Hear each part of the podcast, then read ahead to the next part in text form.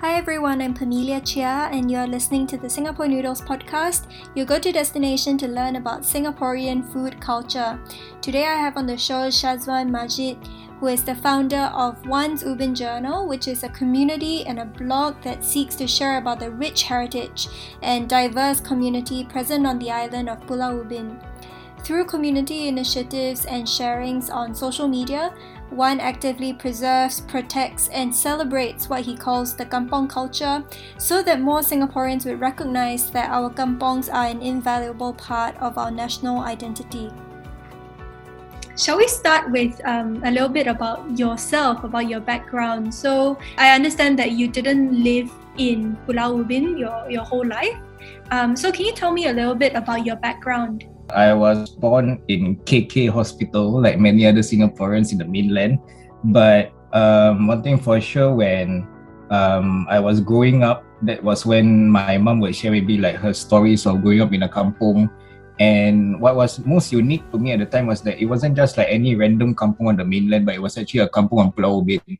But of course, me being young, I didn't care, which was something when I look back, I feel like, why didn't I care? But you know, eventually when we come to realize that um, the islands of Singapore, at least the offshore islands of Singapore, has its own unique history, uh, its own unique community and culture. Uh, eventually, you will come to learn and love and appreciate it.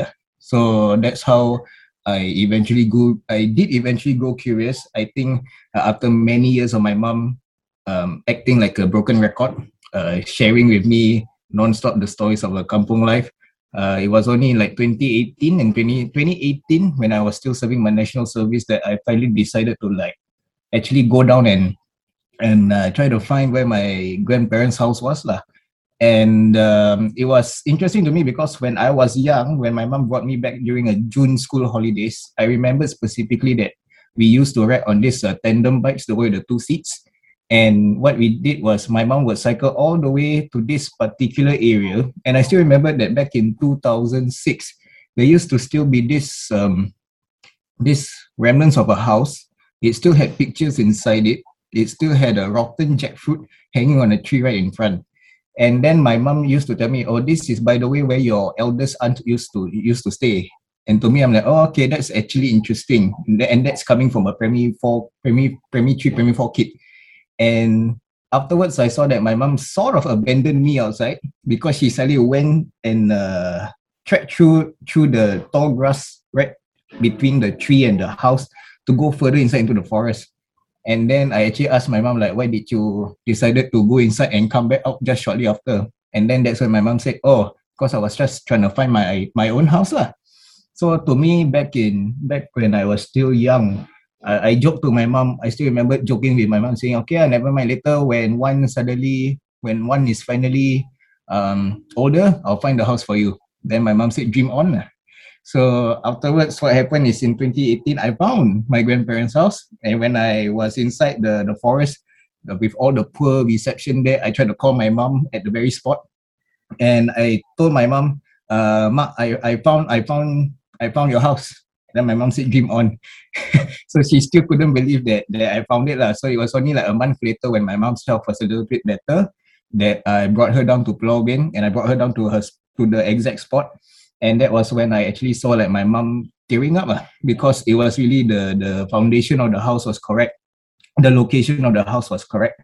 And so like for myself like how did I manage to like deduce that that was the exact spot was really based on the photos and the oral um, narration that my mom used to say lah. So like one of the key things that I wanted to find uh, to look out for was this well. So my mom's house used to have two wells, one for showering and one for um, consumption. So the one for showering was ex- was exactly five steps from the kitchen door. So when I found the well and I saw this foundation of a house, there was a clear indication that in the foundation there was like this opening so it must be a door. And i literally walked five steps and i reached the well. So that was how i managed to to conclude that that was my grandparents house. And together with some other like um physical description around the place like i need to look up for this particular tree. I don't know what's the scientific name of the tree or the english name of the tree but in malay we call it the pokok gawa. And this tree happened to be in my mom's old photos. And when I was standing uh, at this particular stretch in the forest, I managed to find the same tree, but it's obviously much more taller and, and wider, lah, but it's very prominent. So so that's how I was able to confirm it. And when I saw my mom crying, I confirmed already. Lah. Mm. Why would my mom cry at a very foreign place anyway? Yeah. So for your mom, it was a very emotional experience of connecting with her memories and her roots. But what about for you? I mean, um, what is the relevance of Pulau Ubin to you, and what what sparked that desire to go back and really reclaim your history? I think for myself, like especially in recent years, when we think about Pulau Ubin, uh, when your friends were to ask you like, "Hey, let's go to Pulau Ubin," they'll always say, "Oh, uh, let's go cycling there," or hey, let's find some wild boars, let's look at some monkeys. And I'll be like, you know, you can still go to the zoo for that, right? But then never mind, they still want to go to Pulau Ubin to look at all this, uh, all this uh, wildlife, which, which to me, um, I I didn't mind the beginning because I've always viewed Pulau when I was young as a place for recreation. But over time, when I finally came to learn and understand my roots on the island, and from the stories that my mom used to share about the people who used to live there, and from my interaction with the former residents who used to live there, um, to me, Pulau is more than just a place of recreation. Lah. And as for myself, to be actually considered as a descendant from the Pulau community, it is something that I consider like somewhat like a responsibility to make sure that these stories of the people who used to live there continue to to live on.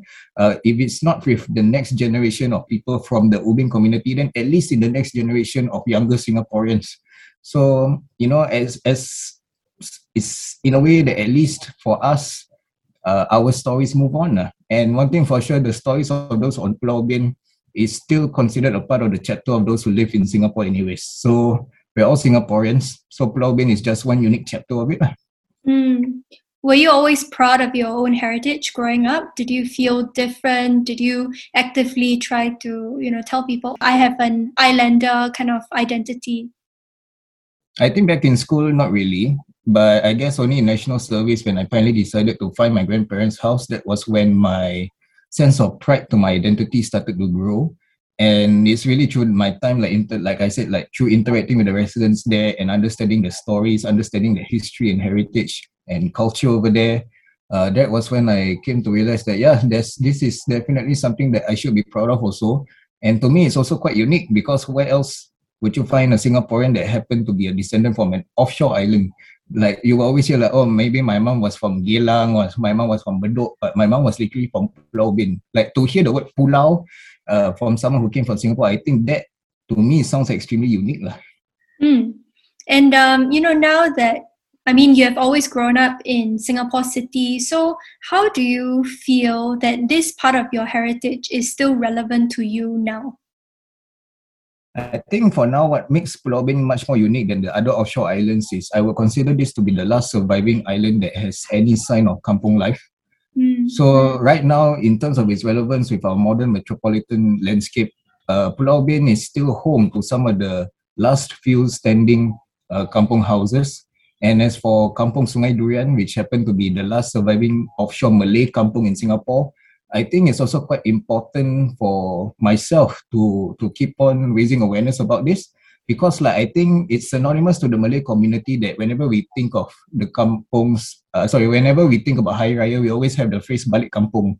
So whenever we want a balik kampung for Singapore, it feels quite weird because like we're not like Malaysia. Like if let's say for those who happen to be in the cities like Kuala Lumpur, and then every Hari Raya they'll have to make that migration across the peninsula to to go back to their village. That literal that literal process of going back home.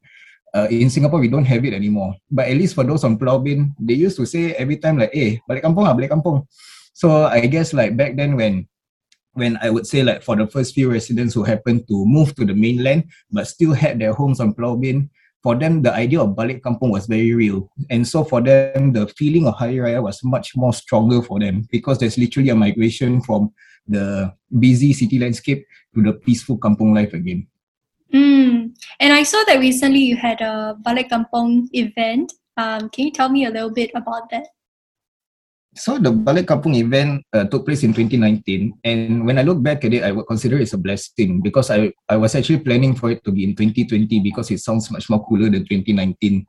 But you know, it's actually a blessing because nobody knew about COVID coming over. So that's why at least like looking back, um, it was really a blessing to have organized this Balik Kampung event. So this Balik Kampung event was actually um, brought out by me back in August 2018. Back then, I was just new in this um, group called the Friends of Ubin Network. So the Friends of Ubin Network is basically like a group of uh, stakeholders who are interested to um, um, plan activities or or basically just have a stake on Pulau Ubin, uh, be it through stakeholder stuff or community organizations and uh, other activities there. So like back then in August 2018, I came to realize that there, for Pulau Ubin, there used to be a certain period of time, usually lasting from like a day to two weeks or a whole month, where they call it Pesta Ubin. So it's basically like a Pulau Ubin festival. But one thing that I realized that ever since its inception, in, if I'm not wrong, in 2014, most of the Pesta Ubin celebrations had been within the time frame where it's Ramadan and Shawwal at the same time. So there's always like a Hari Raya period when the whole um, festival took place. But what I came to understand is that throughout the whole time, uh, nobody within the stakeholder group has actually planned like a Hari Raya celebration, which to me seems to be like the most logical thing to do lah. Because if you already have um, an entire festival that lasts throughout the whole festive period of Hari Raya, why didn't you do it lah? Mm-hmm. So that's why in August 2018, uh, it was my first time, it was my first meeting, and this person with the loud mouth raised the hand and asked, uh, I realized that you guys have been uh, holding this Pesta Ubin for so long, but you never did a Hari Raya celebration. Can can can we do it for next year or, or, or 2020? And then all of a sudden they'll be like, yes, it's a good idea. And basically, I just kena arrow lah. so I just kena arrow to do the whole thing, but I would consider it quite a very meaningful thing that happened lah. And back then, I think I was still 21. Mm. Either I was 21 or 22. So they asked this 21 or 22 year old to chair an entire um, reunion uh, for for former residents. So it was hectic. The, when looking back, the whole process was hectic, but it was definitely worth it because at the end of the day, um, over 350 former residents came back. And when they returned, they returned with the extended families and the children and the grandchildren. They also brought along some friends to to to show them the entire landscape of Pulau Ubin. And I would definitely consider that as one of the highlights that I've done for the Ubin community lah, to to have them come back and uh, to just enjoy being in the company of their old friends. Uh. Like there's also one particular incident that I will remember is that there was this former resident. She recently went through a leg surgery, so she was still um, in need of like a walking assistance, like using a cane.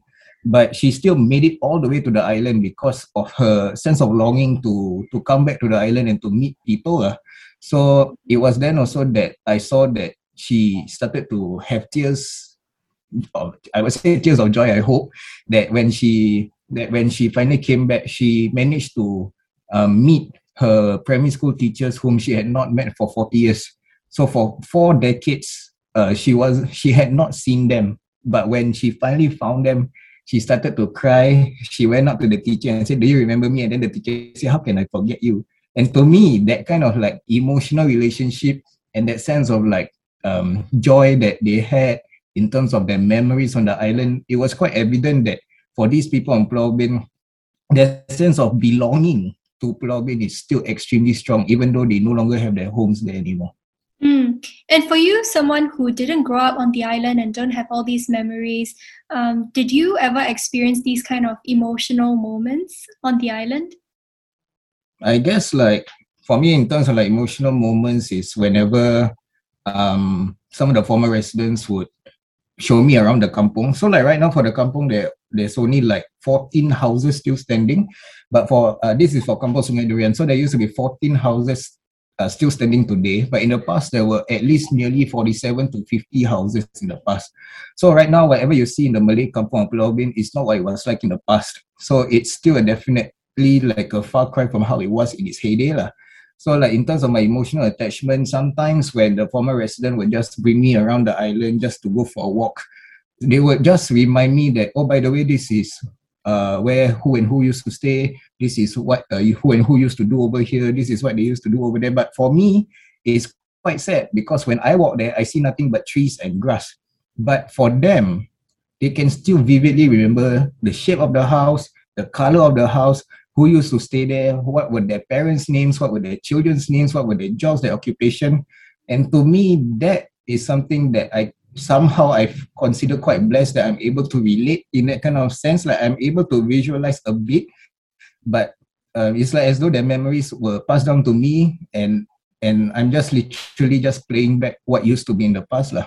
Mm. So when you started Wan's Ubin Journal, what was your mission? Initially, when I first started Wan's Ubin Journal in 2018, it was literally just for me to document my findings of uh, trying to find my grandparents' house. Uh, it was really, literally just a blog for me to trace, like saying, okay, here's my first attempt to find my grandparents' house. Is it going to be good? Is it going to be okay? How was the weather? And everything like that. But eventually, um, when I started to interact with more the former residents there, and after learning about the stories, I felt that, you know, my story just doesn't seem complete if I don't actually tell the stories of these other people as well. So that's why eventually Wan's Ubin Journal decided to grow to become a platform that hopefully advocates for the conservation and celebration of the Pulau Ubin community as a whole. Uh, but I guess for now, primarily, I'm focusing more on the Malay community because uh, if we were to look at the current books that are available uh, on Pulau Ubin, most of it would dwell on the Chinese community but I realized that almost little to none has mentioned about the Malay community. So I hope that through Wan's Ubin Journal, um, primarily I'm able to help raise more awareness about the Malay kampungs that used to exist on Pulau Ubin and the way of life for the Malay people uh, on the islands. Lah. Mm.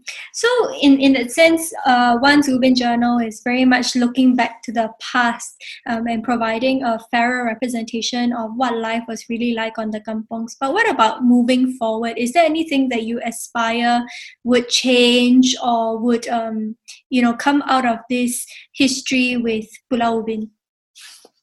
I guess like some of the aspirations that I have is that hopefully one day Singaporeans will look into our kampongs and no longer view them as this um mental uh, no longer have this mentality that our kampongs used to remind us of poverty, used to uh, is a is a signal or a sign of our third world status.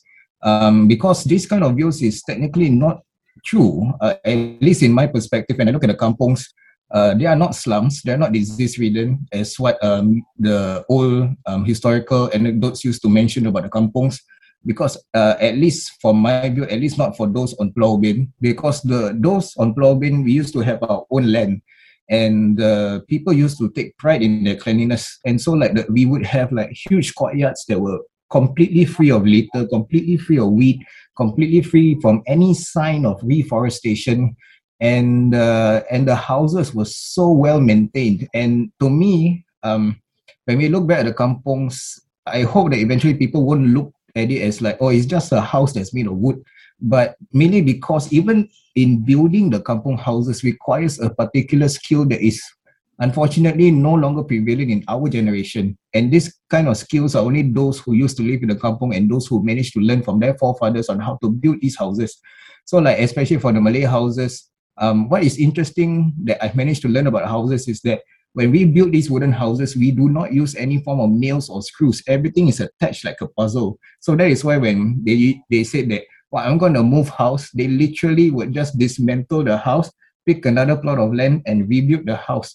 And so to me, that was something that was extremely, I would say, interesting and intriguing. Lah.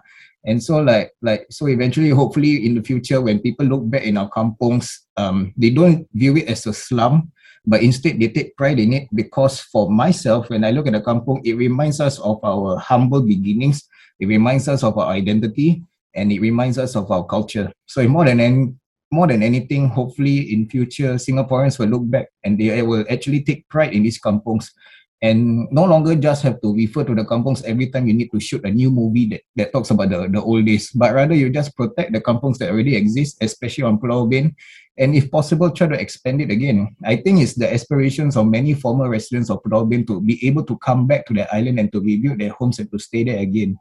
So for the time being, I'm not sure if we're heading in that direction or if that is something that the government is willing to look at, but at least for the same time, we just want to raise more awareness of how the kampung life is like and what we can do to make sure that the current kampung that still stands today in Singapore can be protected and can be celebrated. And that's something that I think Wan's Ubin Journal is um, hoping to achieve. Mm. And I think some a, a, phrase that a lot of Singaporeans are very familiar with is the kampong spirit. But you know, when we talk about kampong spirit, I'm sure the kampong that people are referring to are predominantly, you know, those kampongs that were built within the city itself rather than on Pulau Ubin. So how is kampong spirit different on Pulau Ubin, in your opinion? I think on in my opinion, what was very interesting that is very prevalent is uh, every time my mom drag me to attend weddings because uh, usually I don't know who they are, and we and I know because like usually for weddings you would think of maybe relatives or distant cousins, but then there's always a phrase that my mom said, "Oh, um, the one who uh, the one who's getting married is the is the children of a former villager or former islander," and to me I'm like, huh, like why why would people invite their neighbors? It's like so weird. At least in terms of our context today, for neighbors to invite neighbors, I guess you need to have an extremely strong relationship but that's when I went on to to also learn from my mom. It's like, oh, by the way, they're not just like a neighbor that's just next next to us. They live in the opposite kampong, but we're still in the same island, but the opposite kampong. And to me, that was something that that is kind of like testament to the very idea of kampong spirit. Lah. Like, despite the fact that Pulau Ubin is extremely huge and vast, but they are able to know uh, the people who would stay on one end of the island to the other. And to me, that is something that you wouldn't find anymore in Singapore today, at least from what I feel. Because like even honestly, like right now we're staying in our HDB flats. We may be staying on the same floor, but chances are we don't even know the neighbors that's right next to us or even the one right after them.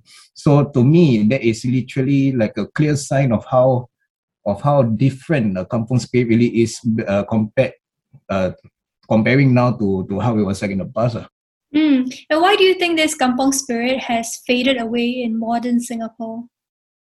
I think in modern Singapore, I don't know if convenience might be one of the convenience and a very busy life could be a, something that attributes to this kind of uh, fading of the kampong spirit because when we look back in the times, of course, when it's in a kampong kind of situation, people was associated to like living a much more difficult life. But strangely enough, for like my mom, she will always say, sure, it was difficult, but at least it was simple. And for me, that was something that was very interesting, at least for like us in this generation where we're living inside the city or or like how we say in our HDB flats, living in our concrete pigeonholes. It's literally a very different kind of like a um, different kind of uh, environment that we're living in. So in terms of like the past when we were faced with difficulty, when we were going through certain crises, like for example, like what my mom used to share last time uh, on Pulau there used to be this dry spell, and many of the wells on the island actually dried up. But for my grandparents' house, their well was blessed enough to still have a lot of water. So what happened was my grandfather used to instruct my mom to go around to the neighbors and ask, "How's your water supply? Is it okay? If it's dried up, come to our house. Immediately just use the water. Don't care how much."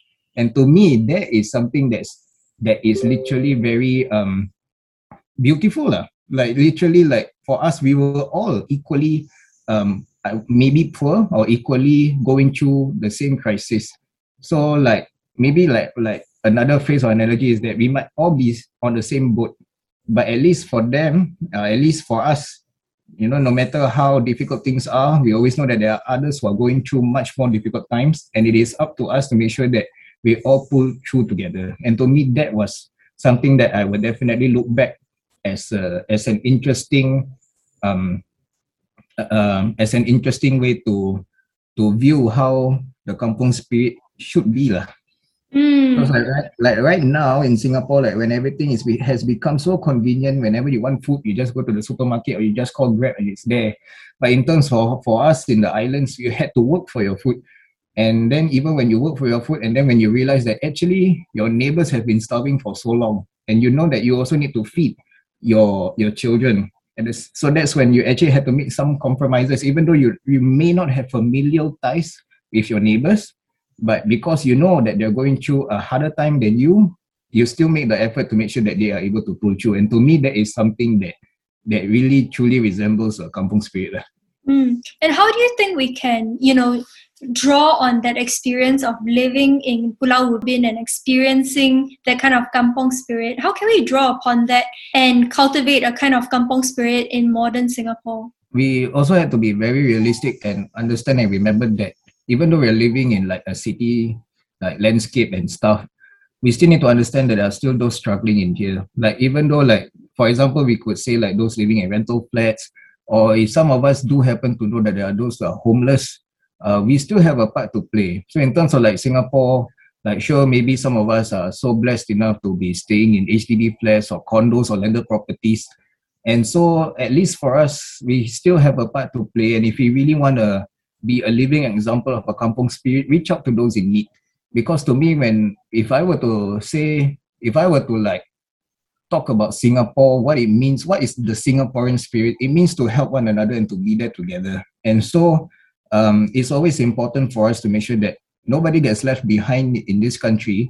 So whatever we can do to help out those in need, just go ahead and do it. Uh. Because one thing for sure, we are a small country, but the biggest asset that we have is each other. So one thing for sure that if we want to pull through any crisis, even let's say for this COVID pandemic, the most important thing is for all of us to cooperate and work together. That has been the way we pull through for many crises and that will be the way for us to go through future crises. You know, when I was talking to Firdaus from Orang Laut, he was telling me about the unique cuisine that um, they experienced on the island, the kind of uh, unique uh, seafood or, or, techniques that his uh, ancestors would use to uh, catch fish and things like that. So I was wondering if there was a similar, you know, like unique cuisine or food culture on Pulau Ubin. Yeah, so um, in terms of like any um, unique cuisine uh, for the people of Ubin. I'm not quite sure if my mom used to used to like highlight any signature things because at least for Firdaus, for Orang Laut, they do have an interesting array of um, um, cuisine for themselves. But for Ubin, I guess it's I, I would say maybe basic, but I, I can't really speak for this uh, because in terms of Ubin, um, we were quite happy to still have like a lot of land. So um, for those that that did have their own plots of land, uh, they were able to farm all sorts of produce. So, like for my grandparents, um, they used to plant a lot of like papayas, pineapples, pandan leaves, um, turmeric leaves, um, basic spices that are prominent in Malay cuisine. They were able to plant it all around the house. And uh, also for my grandfather, he also used to go fishing. So he would row his sampan out to the straits and he would just fish um, uh, for any types of fish that's available. And for my grandmother, my mom used to mention that every time it rains, and as soon as the rain clears, my grandmother will immediately head up to the forest to forage for these mushrooms. So I don't know how these things happen because I would say that this is just some knowledge that's just prominent for the islander community that uh, as soon as it finish, uh, as soon as the rain clears, that's when the mushrooms will pop up uh, from all the fallen logs and stuff. And that's when you're able to just collect it and then just eat it. Lah. So to me, I guess like for Pulau because we were able to have a lot of land as compared to others, considering that Pulau is the second largest offshore island in Singapore, um, we were able to uh, sustain our own food in a way. Lah. We don't have to depend too much on on others. Yeah, um, and I think I read about the horseshoe crab on your Instagram, and to be honest, I've never eaten or like caught a horseshoe crab before but in mm. my uh, in my impression of it just looking at photos it looks like like it has a hard shell um, and uh, it, it seems like there will be very little meat so can you tell me about your experiences eating this uh, crab Okay, here's the brutal truth. I've also never eaten the horseshoe crab, oh. but in terms of like my mom, my mom would always used to to be able to eat it lah. Cause like in uh, back in the days, my mom used to share with me her stories of catching the horseshoe crabs. And I don't know if this is really by coincidence or if it's really fact that in order for you to hunt for the horseshoe crab, you must wait for the high tides, and the tides must be quite high that it actually reaches into the white, the sand, the whiter parts of the beach, like basically the sense that the sand that is very further inland. So if the water was very high, my mom used to say that the horseshoe crabs used to love the white sandy beaches.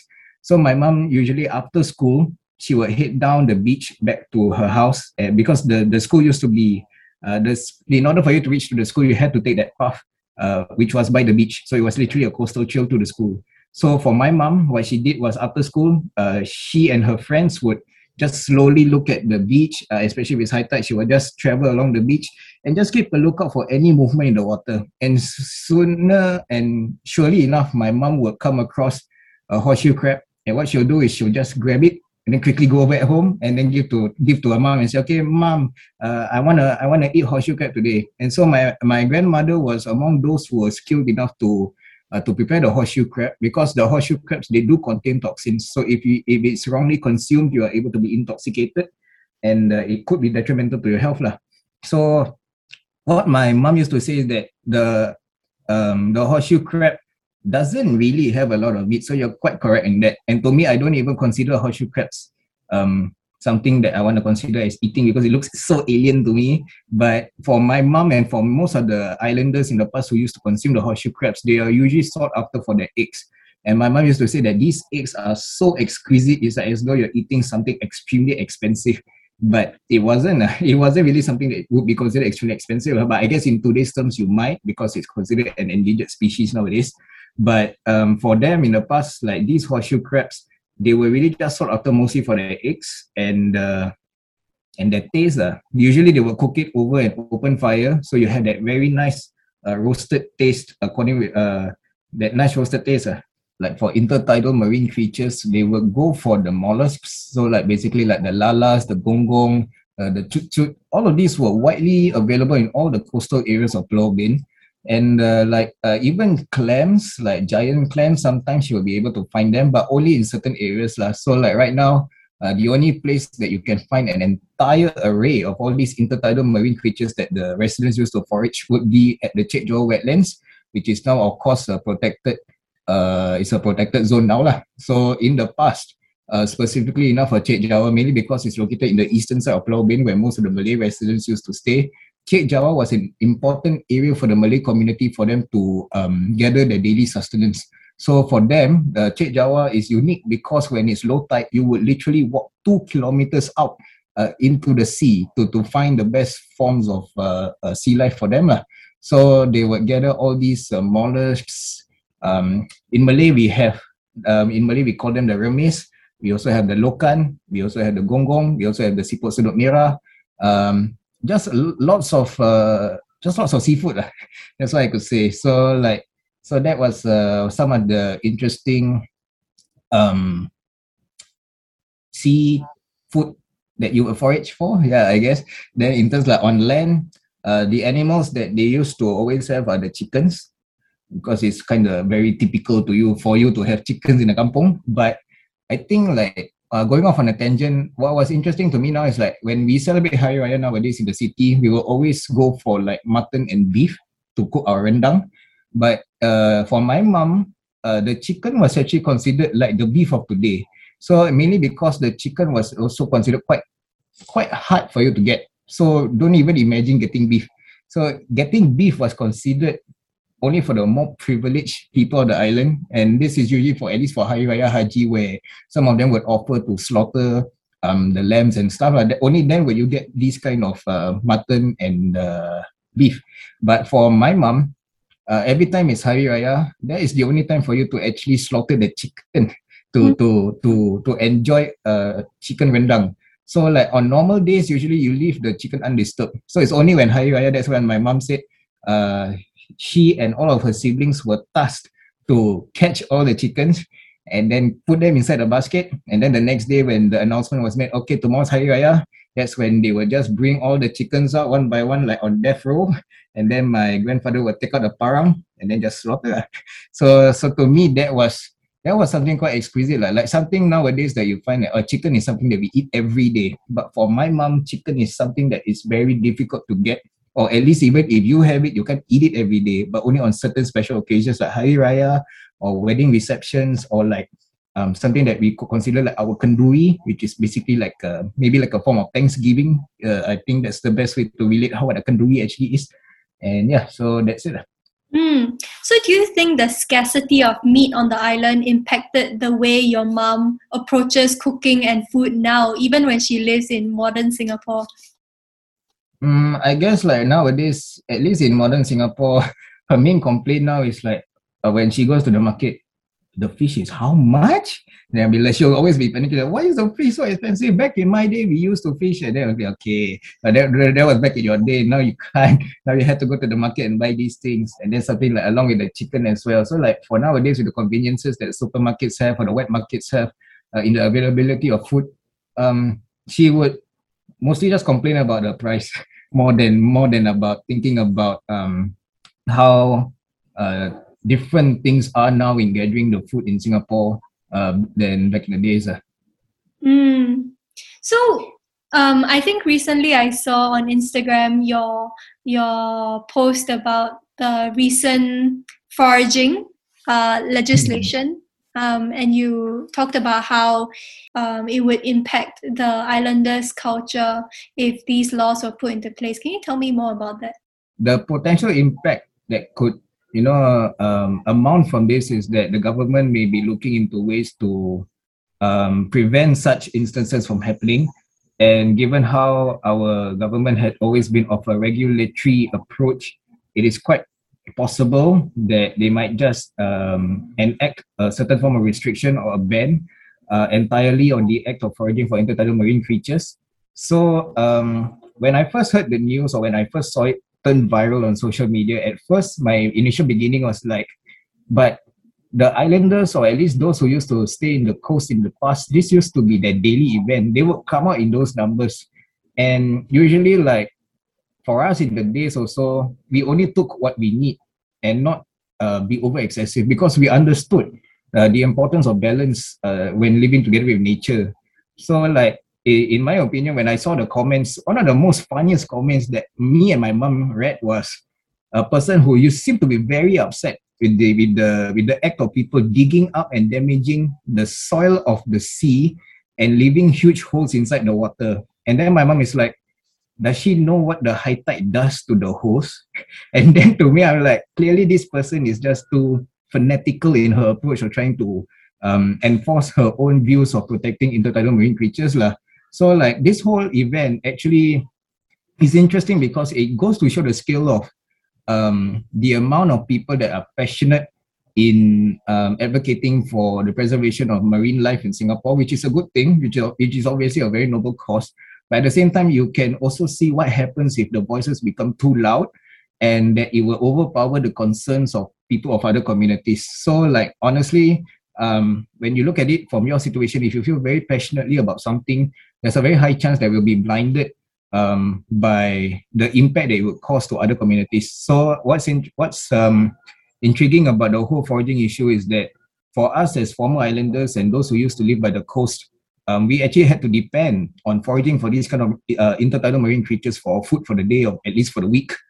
And so, like when these kind of practices um, of trying to find it, it's not like you can find it anywhere. You still need to know the proper location. You need to know the proper depth, and and um, basically you just need the knowledge uh, in order for you to to find these things, lah. So it's not something that can just be easily done um, without proper education. Lah. So in terms of like back in the day, um, what was interesting was how my mom introduced me to the act of foraging for these intertidal marine creatures.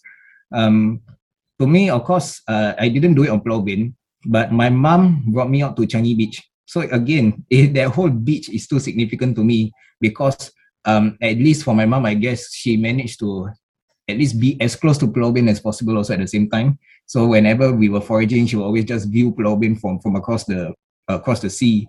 So what was interesting was how my mom used to hand me over this toy uh. So she used to just show me the motion, uh, the motion of okay, I just had to put it inside the sand and just keep digging and digging until I find something lah. And to me, I'm like, this is some weird sand castle building uh, activity, but it wasn't lah.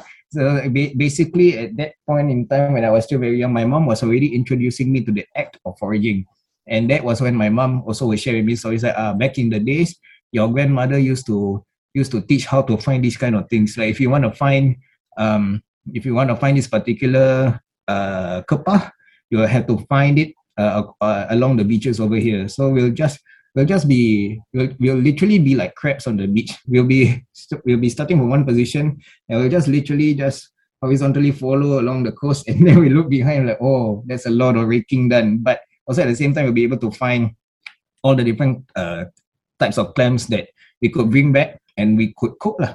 So that's also at the same time, instead of just the act of foraging, my mom would show me the act of cooking. So that was when my mom used to say, okay, so first thing first, we have to put it inside the water and then we just put in some salt so that we can remove uh, any form of sand or, or, or, or, or excess seawater that's available inside the clam so that it won't be too salty. So these kind of things, it's really, it's really just like um, knowledge that's only available uh, from those who used to do these things on a regular basis. Lah.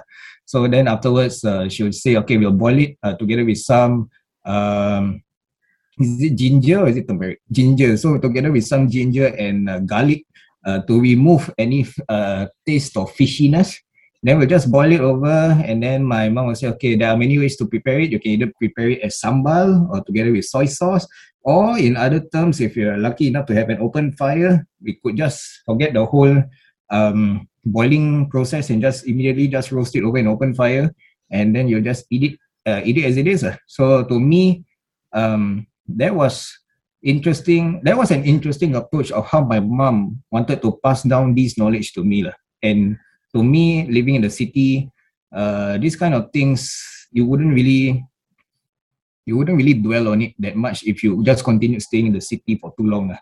So I guess for my mom, it was a very clear sign of how proud she was of her islander identity. That even on the mainland, she wanted to make sure that her children managed to learn what she did on the offshore islands also.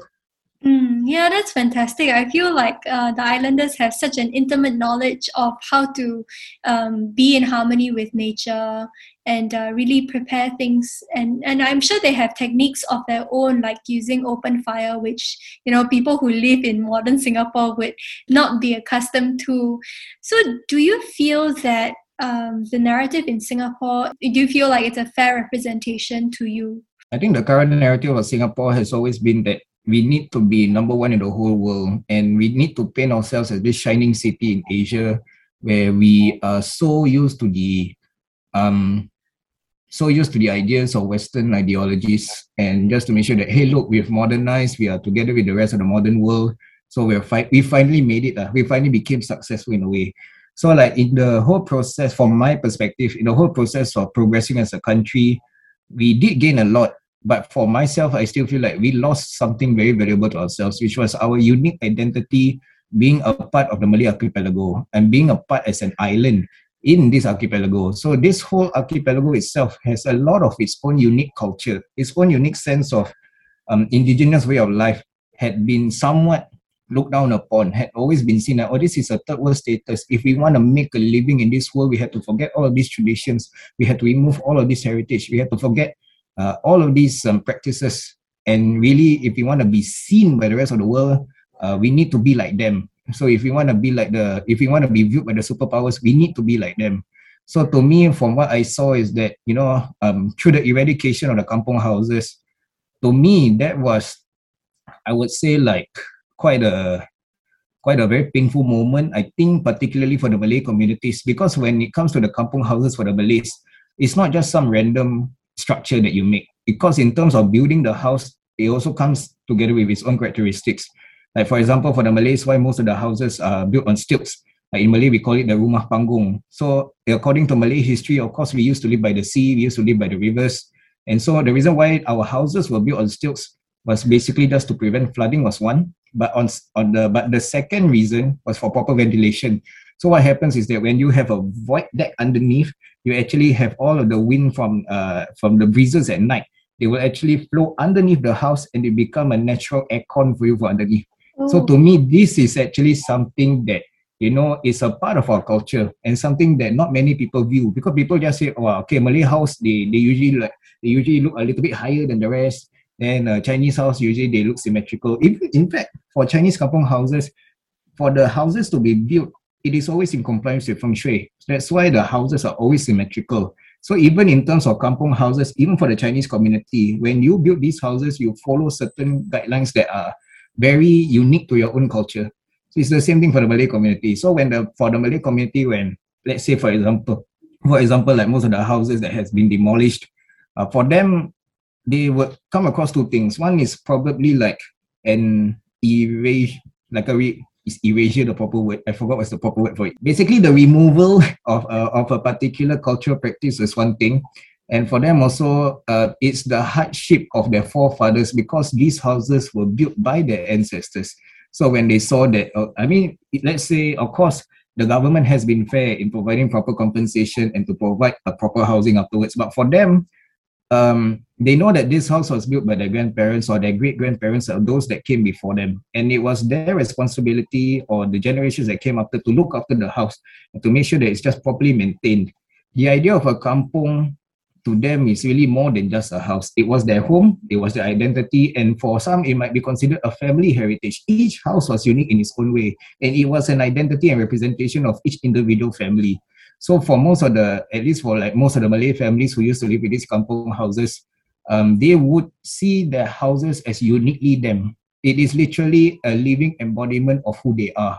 So when these houses were removed to make way for national development, of course it pains them a lot. Lah. And this is honestly more true for those who used to live on Pulau Ubin, or more particularly, at least for the residents of Kampung Surau, where my grandparents used to stay. So in the past, there were news that for Kampung Surau, they wanted to develop the entire Malay village into a recreational zone. Some even mentioned that they wanted to transform Kampong Surau into a water amusement park on Pulau Ubin.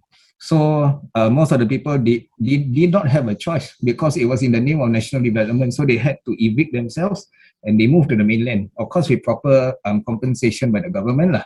But what happened is 40 years later, nothing happened to their village on Pulau Ubin.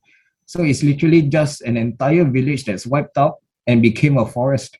So for most of the former residents of Kampung Surau, they would feel the pain, I would say, much more stronger than those who used to live in the mainland. Because at least for the mainland, some of them might feel, okay, la, my house is no longer here, but at least now I know that there's something being used in this in this plot of land that would have contributed for um, the nation's progress and development. But for Pulau like there were lots of plans for the island.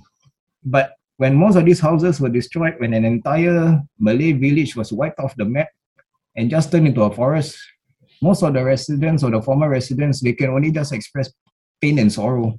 So that's why, like for most of them, when they come back to the island, some of them even mentioned to me before, like, one, I, I don't know if I'm brave enough to come back to the island, mainly because I don't want to come back to, to where my house used to be and to see that nothing has been done, but it's just turned into a place where the trees were planted and where monkeys and wild boars just happily frolic around. For them, it hurts them because at least like for them, especially those who were born on the island, they remembered growing up there, all their memories from birth till the day of the eviction, which would probably be in the 20s or 30s for most of them. They they they will just come back to see memories only and not a physical um a physical space of where they used to stay so that's why like in terms of like like um for them to to see the kampong as no more and for this narrative that the kampong is something that shouldn't be um, looked back upon with pride, to them it hurts them lah. because these kampongs are their identity. This is how I would view that for the Malay community, this is how they view their own sense of identity. Looking at the kampong houses, this is what made them feel proud of who they are also. Yeah. You know, whenever I go to Pulau Ubin, it just strikes me as a place that is quite derelict that is not being uh, kept well or you know there's just not much national attention placed on it to really maintain it in a way. Um, and you just have you know bicycle shops for people who want to cycle and like one or two restaurants. So how do you think the future of pulau ubin could be uh, unfortunately, for now, the future of Pulau Ubin will still be quite bleak because if we were to look at the population right now in Pulau Ubin, it has dwindled extremely uh, over the past decade. Um, back in its heyday, the 1960s, there used to be, based on certain consensus that's mentioned that uh, Pulau Ubin used to have between 2,000 to 5,000 residents back in the day. But right now on Pulau Ubin, there's only like, in terms of active residents, the numbers are just down to at least 30 so you could see that this is a far cry of how of how are you able to sustain a community with just 30 people. So for them, um, that's why like in terms of like the identity of Ubin has definitely shifted a lot. Uh, I would say maybe in the beginning of the 1990s when many of the residents had to to move to the mainland. So for most of the businesses, like you mentioned just now about the bicycle shops and restaurants, last time in the main village, of course, we didn't have the idea of a bicycle rental shop. There's no need to rent bicycles on the island. But it's mainly because when Pulau Ubin was supposedly transformed into this uh, recreational area uh, where many tourists decided to come, uh, that's when the residents know that if they wanted to continue to stay on the island, if they wanted to still have a form of um, income for themselves on the island. They had to change their ways. So most of the Chinese community that managed to stay in the main village, they had to resort to opening up the bicycle rental shops and they also had to resort to uh, opening restaurants. So there was an entire shift uh, of how the Ubin community used to function. So like in the past as well, in the main village, there's this uh, concrete building that still stands today that's located right next to the Chinese temple there. That concrete village, uh, sorry, that concrete building used to be the Pulau Ubin Clinic. So right now you can also see that on Pulau Ubin, many of the facilities and amenities that are crucial in the running of a community are no longer present. So the clinic is no longer there. So that's why most of the residents who who might have not been uh, forced to evict had to move themselves because the conveniences of medical assistance is no longer there. So that's why um, following the closure of the clinic, many people had decided to move and also together with schools. So let's say like for the Bin Kiang school, the, the Pulau Chinese primary school, uh, when it was closed also, most of the Chinese residents that needed uh, to send their kids to school, uh, they've also decided to, to move to the mainland.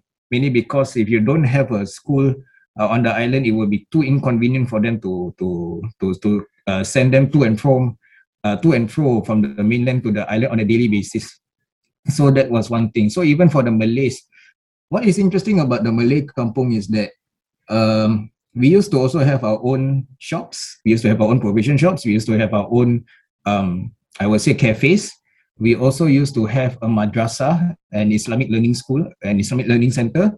We also used to have a primary school, and we also used to have a mosque. So what's interesting today is that on Pulau Ubin, the Malay kampung doesn't have any of these anymore. But we still have a Malay kampung, but the amenities are no longer present. So I guess like certain people also mentioned that it feels weird to enter a Malay kampung without a mosque. Mm. So like for most of them, they, they always associate that a Malay kampung would need to have a mosque, we need to have a school, we need to have all these other amenities. But nowadays, um, there's no place of worship for the Malay Muslims on the island. There's no school for them to, to also learn. There's also no provision shop for them that's convenient for them to just do their daily groceries anymore. So like what's also fascinating or at least what's intriguing is that at least for the Chinese community, you still have your temples. You still have like your shops, your gros- your, your provision shops, your restaurants. But for the Malay community, the entire um, set of amenities that's needed to run a community is no longer there. So like when we want to look at the future of Pulau Ubin, it is very unpredictable because at the same time, we still understand that at least from my current understanding, the government's position is that they want to ensure that Pulau Ubin is kept as rustic as possible for as long as possible. But for most people, they are not too comfortable with the phrase for as long as possible because that is under the direction of the government. Whenever the government feels that, ah, time is up, let's just redevelop the place, they will do it. Because as according to most of the master plans, um, from the uh, URA master plans of recent years, Pulau Ubin has always been looked at as a place of potential development. So no matter what, there's always this faith that sooner or later Pulau Ubin will be redeveloped. There will be a, a small HDB uh, estate that rises from here because it was already floated back in the 1990s where they wanted to actually build um, uh, uh, an MRT line onto Pulau Ubin. So they wanted to have a plan for an extension from Punggol into Pulau Ubin, into Pulau Tekong to reconnect back to the mainland through Tanah Merah. So there was already this plan. So um, you, for us, in terms of trying to see the future of Pulau Ubin, for it to be kept as rustic as possible is the most ideal way. But we always know that it that Pulau Ubin continues to remain vulnerable because of how um, we need to develop our nation. But at least for myself, as a descendant from the Pulau Ubin community, I always wish that there will always be steps and active uh, measures taken to ensure that we can continue to keep Ubin as rustic as possible. But the, the idea of rustic as possible, to me, there, there also needs to be like certain um, uh, views into it. Because many people say like, oh, uh, if you go to Ubin now, uh, this is a picture of how Singapore used to be in the 1960s. But unfortunately for myself, I had to disagree with that statement, mainly because if you want to see Pulau Ubin now and think of it as Pulau Ubin in the 1960s, it's wrong. Because in the 1960s, Pulau Ubin was different than how it was now. Pulau Ubin back in the days, the kampungs were properly maintained. There were lots of people who stayed there. You have all of these essential um, services that kept the continue, uh, kept the community running. And right now, when you go to Pulau Ubin, most of the houses have unfortunately become derelict and mostly because most of the residents that still stay are the elderly. There's no way for them to be as energetic or as as strong as they were in the past to maintain these houses for themselves. So if there's no proper assistance given by the government, or if there's no proper funding uh, to help these people, chances are these houses will collapse one day, and these people will have no choice but to also leave. So that's something that we have to um, try not to to to happen lah. Because at least for at least for myself, when I see the kampongs that still stand, I still feel like for these people that used to stay in this kampong, that, that still stay in these houses, I will consider them the luckiest people in Singapore. I still do because whenever I see like the former, uh, the current residents of Pulau they still have their home. I still look at them to say you are the luckiest people of Singapore because you still have a still have a kampong house for you to to relive the days of uh, of simpler times back in the days. Uh. Mm. Um, but do you think there's a possibility of us romanticizing the kampong life? In that you know the grass is always greener on the other side and things will always you know they were always better in the old days. Do you think we'll um, do you think we are falling trap to that? I think the idea of, of romanticizing about the kampong life is is unique depending on the generation because i guess um, for the elderly generation they know what it's like to live in a kampong but at least for younger generations maybe like for myself sometimes we tend to forget that you know living in a kampong is simple but like my mom used to say it's also difficult at the same time. So like some people used to there, there's always this narrative that islanders used to be lazy people that that used to be, you know, just just fishing, just sleeping, just enjoying life and, and so on. But like what my mom and what I guess even Firdaus's mom used to share, saying that if I were to throw you on the island and for you to live on the island on your own, you'll die the next day. And that's mainly because it's true because like we will never be able to understand fully like how it is like to to live in a kampong to to actually work hard for your food to forage for this food and because of the of the tedious labor that we needed to to to keep our day going that itself contradicts the term that we are a lazy people that we're just lazy lah so like but mostly because of this narrative that used to paint the malays as the lazy natives it's really just not true lah it's really because if we were really that lazy, we will all have stuff to death. We wouldn't be working in the fields. We wouldn't be fishing out at sea for days at, uh, at, at certain times just to make sure that we are able to provide food and shelter for our children. To me, how, how on earth is that a, a sense of laziness of the of the natives? That's just not true. Mm. So how do you think the lay Singaporean can support you or to stand alongside your community in your efforts to preserve your own heritage? For now, the most important thing is to just to re-educate ourselves sometimes. We honestly have to be very critical of the narratives that has been presented to us throughout our history. Right now, to, to change the narrative that Pulau Ubin uh, is more than just a place where you can go for your recreational activities. Uh, that's already an important step to acknowledge that uh, Pulau Ubin, together with other offshore islands, um, used to be home to many of the indigenous islanders of Singapore, uh, that's already a more very important step. Then afterwards is to just um, try to reach out to those uh, who are like me and Firdaus and uh, really just be curious. I think that's the most important thing to be curious of how um, things were in the past.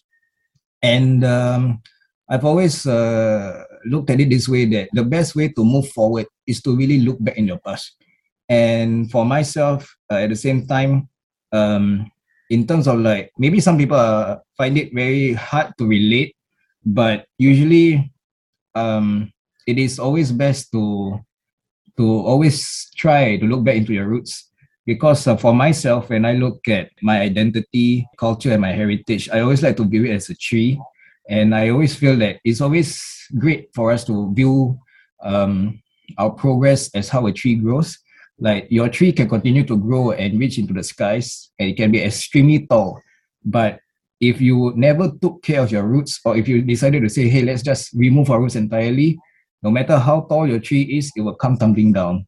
And so i always feel that if whenever you want to do something in life just remember your roots and always to protect your roots at all at all times lah. so in terms of like maybe trying to um find a form of like um relatability with with the causes of those who stayed on the islands, it's always fun to look back at our own roots. It's always it's always interesting to just ask your parents how was life like for you growing up, and I think it will always. Um, I think great things will always happen when you ask your parents how was life like growing up. Uh, but for myself, I didn't ask her because my mom always share with me without me asking. But at least you know, see what happens. Uh. because like if my mom didn't nag at me about the kampung life, I wouldn't be doing what I'm doing today.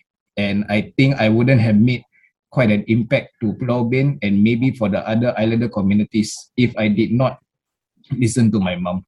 So great things can always happen. Just be ready for it. Uh. Um, especially for myself to still be 24 at the time of this uh, recording a, a lot has happened and I don't know if I, I'm gonna do a lot more throughout my life. But just you know, but one thing for sure, if Pulau Ubin is something that I want to speak up for, or like the way of life for the islanders is something that I want to speak up for for the rest of my life, and I'm happy to do it lah. That's fantastic. I feel like you're such an inspiring person and you're so young. So, you know, I really am hopeful for the change that you're advocating for. And um, you know, I'm very excited to continue following your journey on Instagram. Thank you. Thank you. That wraps up another episode of the Singapore Noodles podcast. You have been listening to Syazwan Majid, who is the founder of Wan's Ubin Journal. Also, for those of you who don't know, the Hungry Ghost Festival edition of Seasonings magazine is out. It is available for purchase on seasoningsmag.com or at Kinokuniya. And we also offer digital copies and ship worldwide for those of you who live overseas. Every purchase of an online class or seasonings magazine goes a long way in making Singapore Noodles a more sustainable platform. Once again, thank you all for listening to the podcast, and I'll catch you next week.